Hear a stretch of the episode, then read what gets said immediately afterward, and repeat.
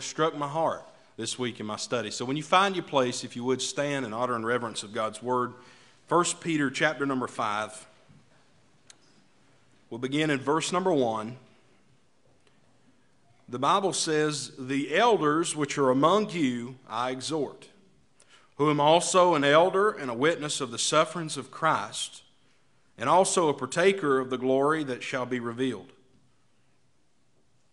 Feed the flock of God which is among you taking the oversight thereof, not by constraint, but willingly, nor not of filthy lucre, but of a ready mind. Neither as being lords over God's heritage, but being examples to the flock.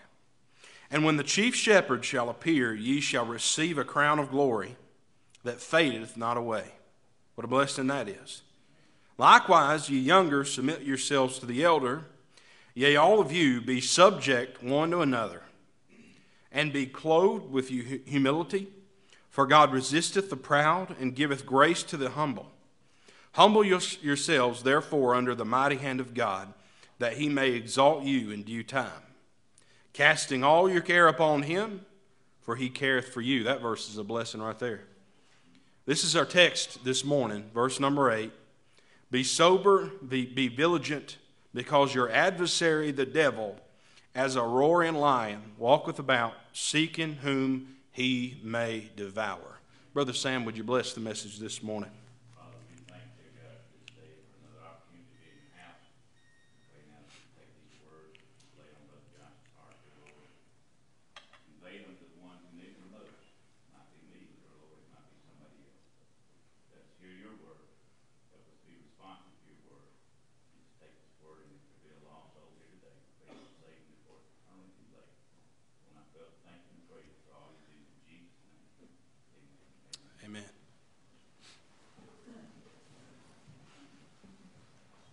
I've said it many times, and I've said it here once before that I'm aware of, maybe more, but I believe it's worth saying again. Hell is as real as heaven is. Hell is as real as heaven. And Satan exists just the same as our Savior. He's real. He's a real, it's a real thing. It's not just a figure of our imagination, it's not just a figure of of mythology. It is a biblical truth that Satan exists and is walking about, seeking whom he may devour. Our minds today and our society today has made a joke out of the devil. I've been guilty of it. I'll make jokes about the devil. We all make jokes about the devil. Husbands and wives make jokes about the other being the devil sometimes. Maybe uh, you said to your husband, Well, you can't multitask for nothing. He said, Well, when you live with the devil, you got to focus all your attention on fighting the devil. We joke about those things, but he's real. He's real. Now, he doesn't have he has an eternal fate that he will be facing, you'll find in the scriptures. He has an eternal fate that he will be facing much different from that of God because God is the creator, Satan is the offender, and he will be destroyed in the lake of fire. But he's real today. The thing that this, this verse teaches here is that your adversary, the devil, as a roaring lion, a roaring lion. Peter is teaching and, and telling the, the, the Christians to remember that the adversary, our enemy, the devil, he's as a roaring lion. Now, the world, this word, it describes him as a roaring lion, but we rarely, rarely consider him this way because he has subtly made himself as a purring kitten. He has made himself as a purring kitten. I'm going to tell you what, there's a different experience when you face a kitten than when you face a lion, a full grown lion. And I ain't ever done it except for a zoo, but I'm telling you what, you get close enough to those creatures, I don't care how much glass there is between you, you start thinking, I'm telling you what, in the right circumstance, that thing could, it could do some damage to me. Oh, I'm big and tough. Well, you go ahead, buddy. You go ahead. I promise you that the lion is tougher than we are. A lion's tougher than we are. I read a story this week and uh, was considering a story about a, a couple of lions I'll share in just a moment in Africa that over a nine month period, it's believed that they killed between 35 and 135 people. Now, one's enough for me. scare me to death. But we'll share that story in a moment. I was thinking again about my grandmother when she was a little girl running up at the foot of the mountain over in Sandy Mush. She ran to the bottom of there were her and her sisters were walking across the bottom of the mountain up there, our family's land, and perched atop a boulder was a mountain lion. Just little girls, five, six, seven years old. She's got a drawing in her house. She'd draw pictures of things that she'd remember, and there's a drawing in her house of these little girls wearing their bonnets and their dresses and a mountain lion sitting up on top of a, a rock. Imagine what five, six, seven year old girls could do to a mountain lion. And when you think about an encounter like that, kind of leaves you afterwards kind of uneasy. You ever been around anything like that? There's a, a bobcat behind our house one night. That's one thing I wouldn't want to run up on. And any time I've had, I have, I've been a long ways away from it. I'm thankful for it. But our dog was out back, and the bobcat was screeching and howling and doing all the things a bobcat does. And I opened the door to let my dog in so that they didn't get into it, and he nearly run me over trying to get inside. Creatures, even creatures, know the sound of an animal that could harm them. My dog, he's a, he's a he's kind of a prissy dog. We're trying to get him used to living in, on the farm, but he's a little prissy. But he knew, that by nature, he knew that that sound was dangerous, that there was a creature out there better than he was. And he about run me over to get away from it. This story I read this week over in Africa, there were two lions there in the name, by the name of the ghost and the darkness. And they were killed in 1898 by Colonel John Henry Patterson. During the nine month period that they were active, they hunted rail, railway workers and uh, villagers and other, other things. They were massive creatures. I've seen a picture of them. You can find them. They were called the, I think I'm saying this right, the Tsavo lions of Kenya. They killed between 35 and 135 people. What interested me about these lions is that, first, it struck fear into these people that lived in that area. It struck fear into their hearts, knowing that there were creatures out there that could kill them. It's one thing to face a man, but a beast is a whole nother, that's a whole nother thing. They're a lot more subtle, they're a lot smarter, they're a lot more tactical than a human being is. These people in these villages over in Kenya, they still talk about them today because of the damage that these lions had, re- had racked on their, their home and their, their land and their families and society. But as I was reading this story, I come to a point in here that the, they were eventually they were preserved for about 30 years and a scientist got a hold of them and cut them open and did an autopsy on these lions and did some research to try and determine why what, what was different about these creatures that they would attack people rather than hunting their normal prey. The findings described in a new study give this. They had extreme tooth and jaw damage, which would have made it excruciating to hunt their usual large herbivore prey. This tooth and jaw damage was to blame for their hunting of men. For most lions, humans are typically far away from their first choice of prey. The big cats usually feed on large herbivores, such as zebras, wildebeest, and antelope, rather than viewing people as potential meals. Lions tend to go out of their way to avoid humans entirely. And that struck my heart when I read that because I thought there, would, there had to have been something different about these creatures that would make them hunt humans. The damage to their very structure of their face is what was believed to cause the reasoning behind it because when you kill a big animal like that, you've got to crunch all these big, heavy bones to get to the meat. So they began hunting weaker prey. What I'm here to tell you this morning is that our adversary, the roaring lion, the devil, he can't touch the Lord. God is, that's big prey.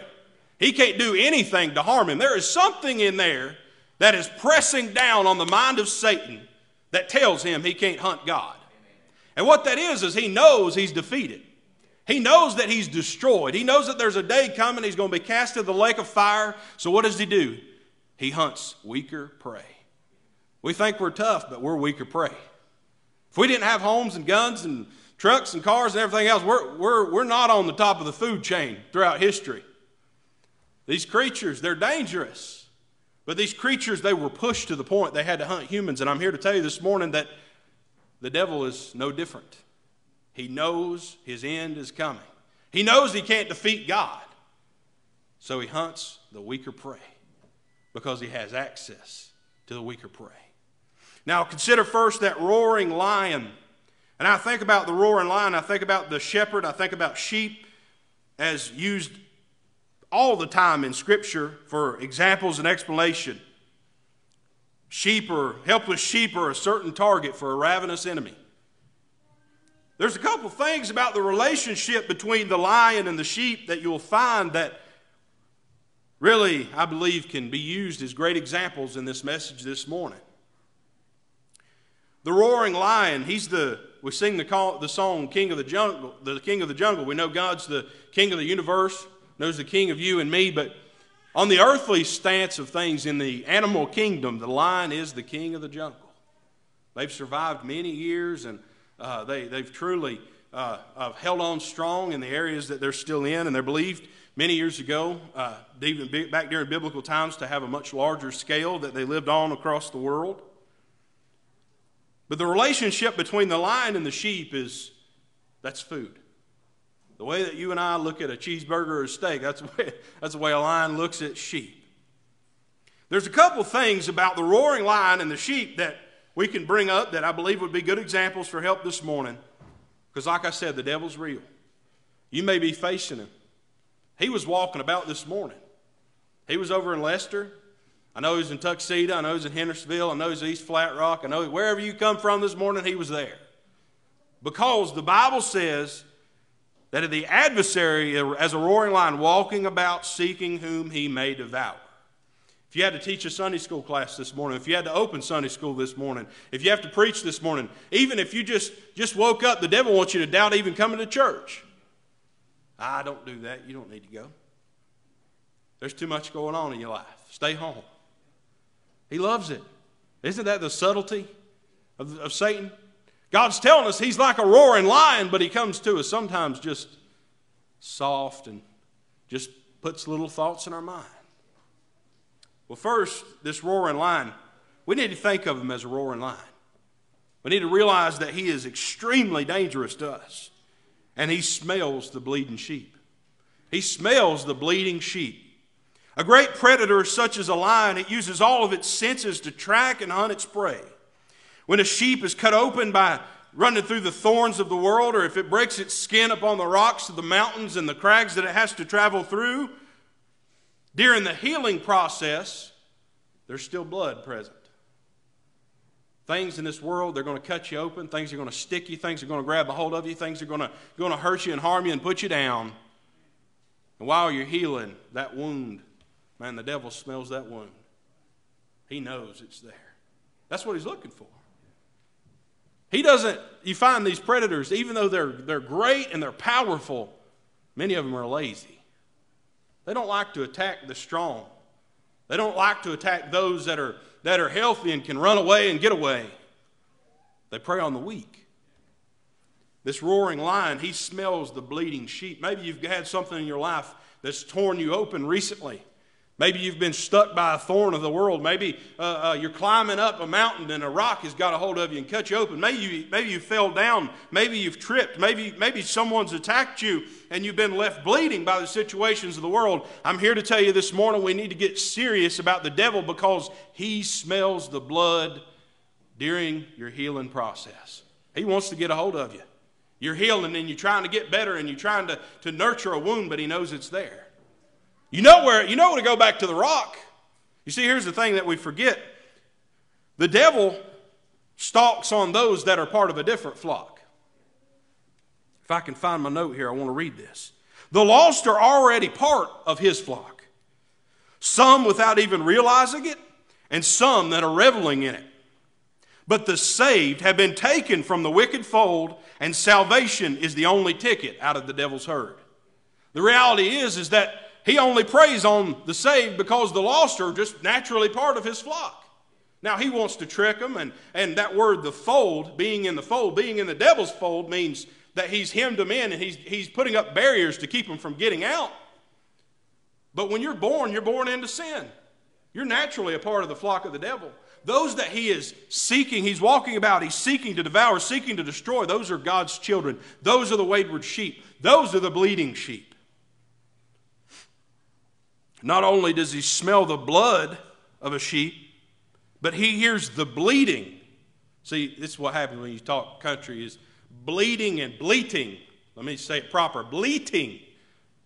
The bleating sheep, as in the cry my dad killed a rabbit one time just out of, eh, just out of habit.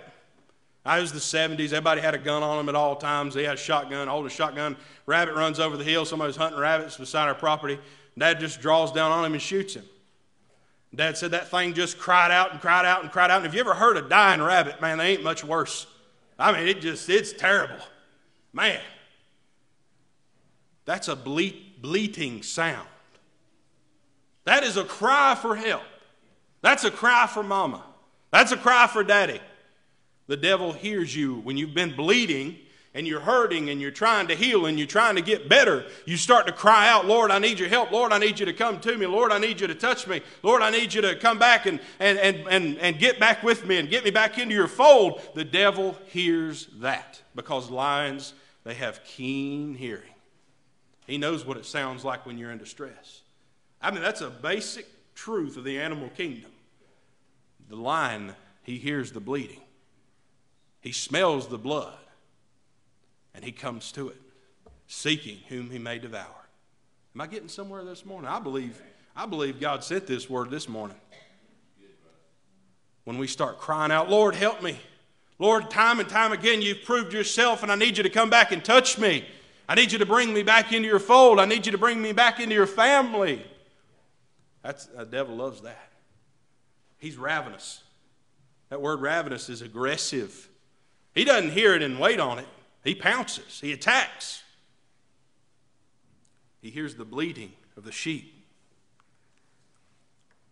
Sheep bleat when they can't see, they can't hear, they can't smell the shepherd. So, Christian, sometimes we're out and kind of on our own and we're bleeding and we're crying out and we're asking God to help us. We can't see him, we can't hear him, we don't feel him. That's when we start crying out, Lord, come to me. The devil's on his way too. He would love to get us off track. Another thing about lions is this ravenous, roaring lion, he sees the sheep in the darkness.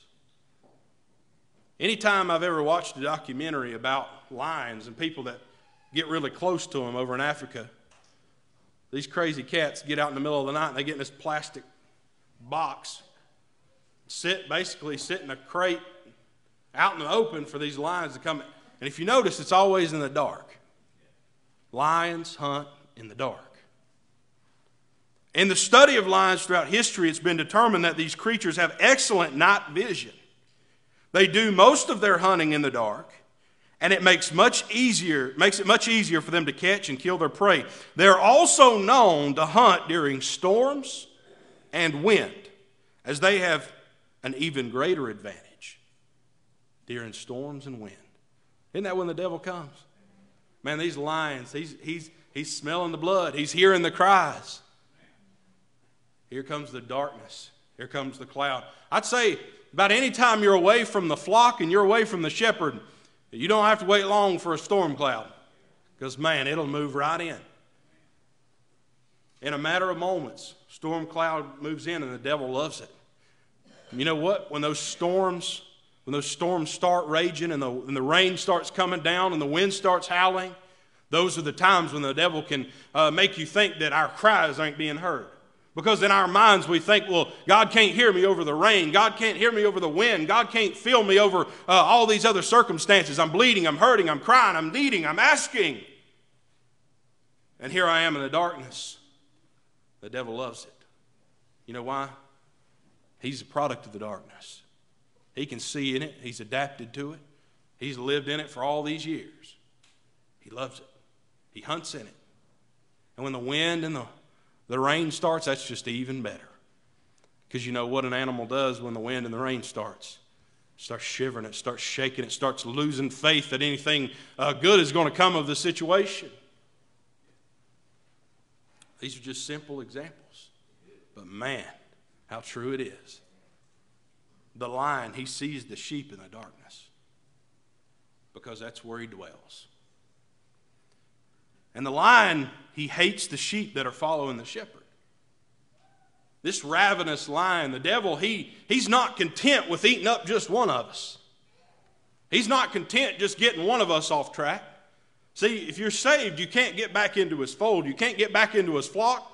But man, he can have you out and all over the place and climbing the mountains and climbing the hills and going through the valleys and wading in the rivers of the world. He can have you all over the place.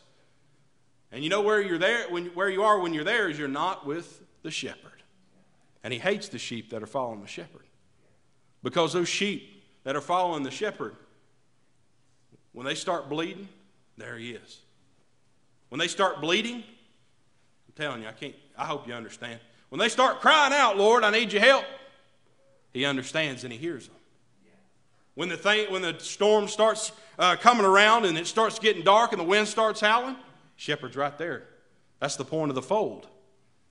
Set up the fold, that means he's keeping them in, he's holding them in. And the Lord, he can only put into the fold those sheep that are close around when the storm comes raging. If you're out in left field, right field, center field, or out in the parking lot, wherever you're at, man, you're lost. You're, you're lost. You're without him. You don't have him on. You don't have him there. You start crying for him. You're bleeding. You're hurting. That's a perfect time for the devil to swoop in.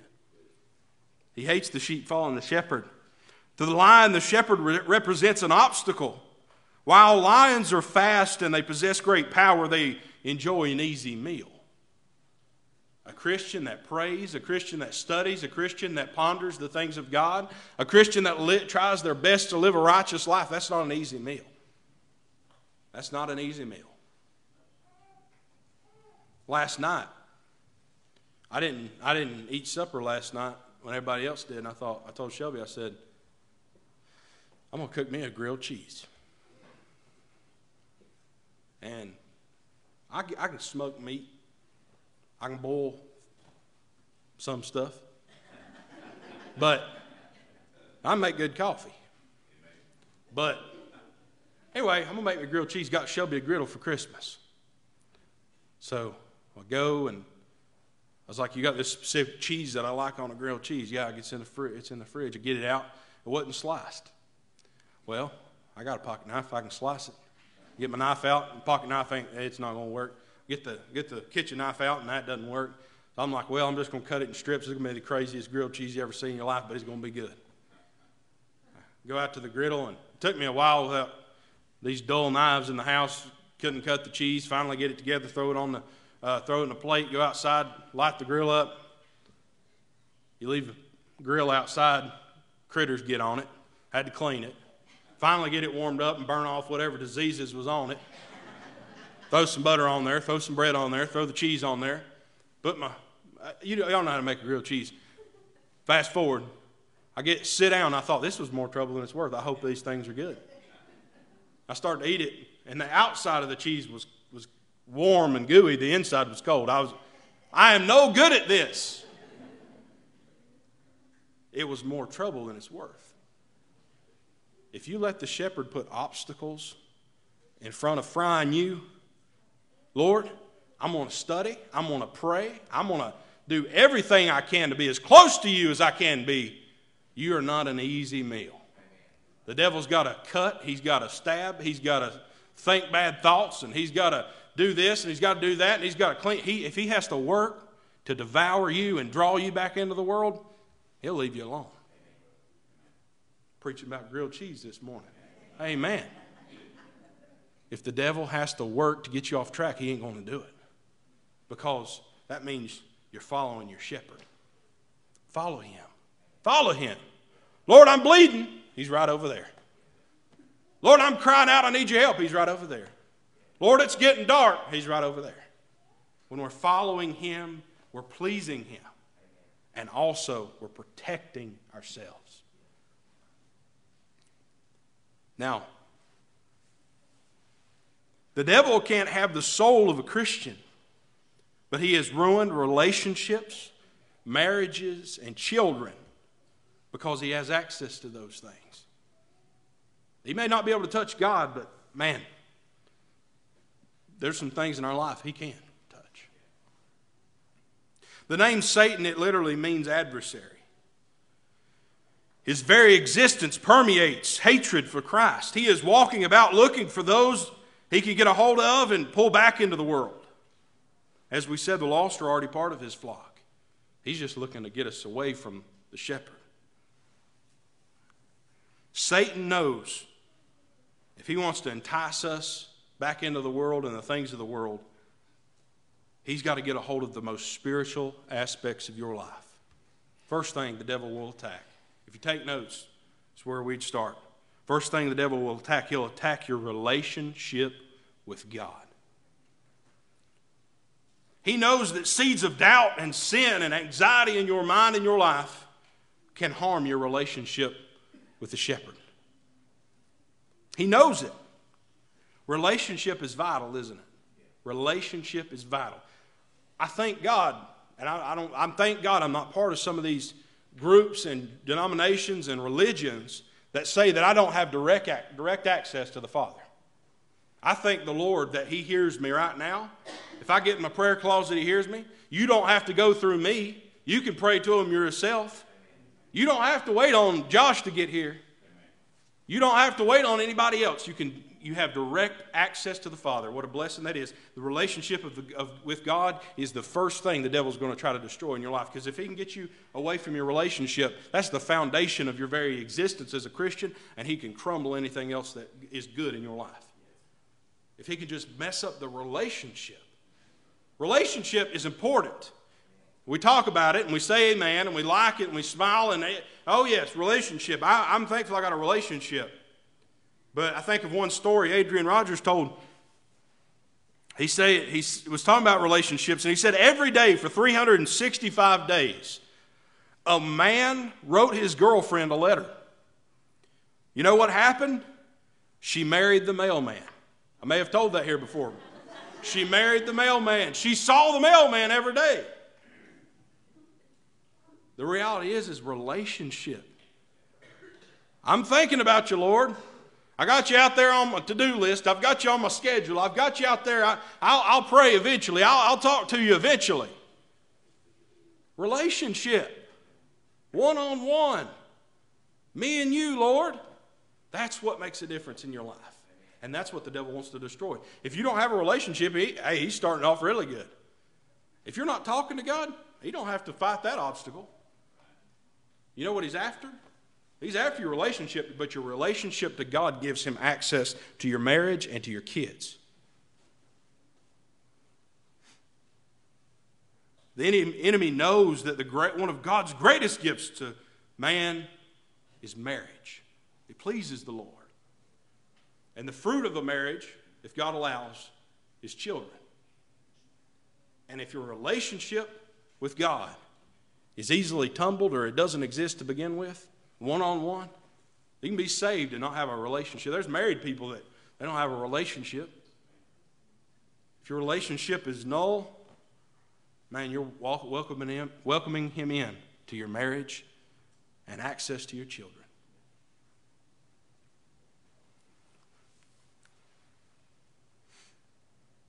There's a few Christians that he loves, and I'll be done. I want to encourage you with this this morning because, man, he is real, but I know the shepherd. Shepherd's real too. Much easier to live in his flock. Much easier to follow him, even when it means I got to put away the stuff Josh likes, the stuff Josh wants to hold on to. I can get that stuff out of the way. Man, I can enjoy being part of his flock.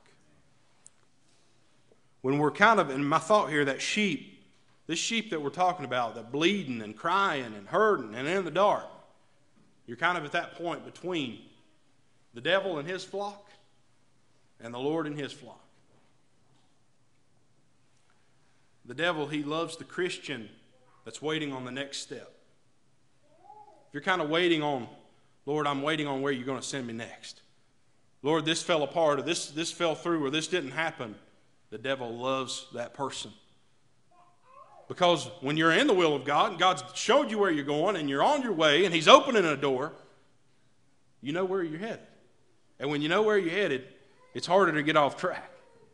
But He loves that person that hasn't yet heard where they're headed.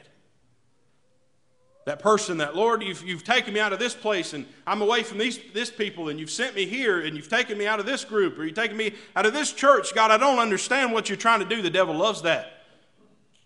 That's a time where you're very likely to listen to some of his devices and some of the darts he'll throw at you.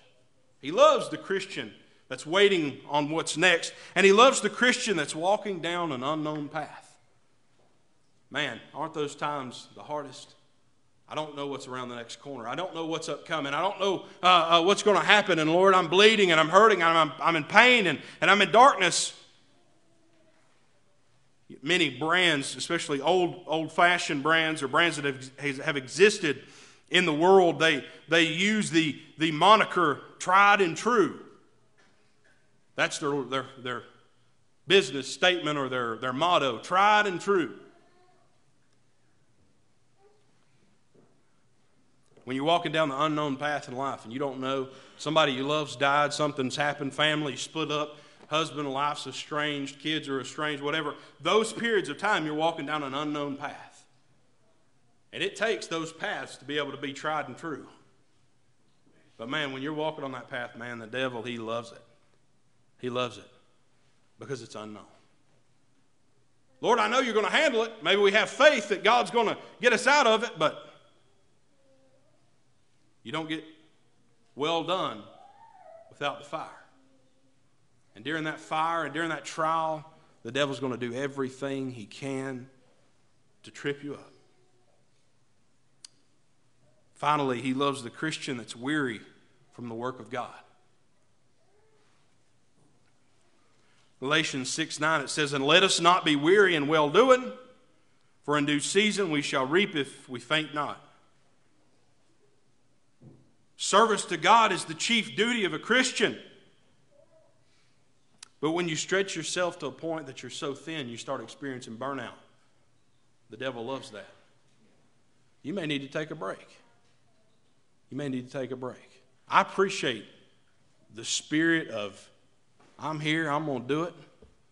But man, you can harm yourself, you can harm your family, you can harm your kids, you can harm your relationship with God if you get burned out of the things of God. Because if you're burnt out, you get to a point you're not good, you're not doing God any good.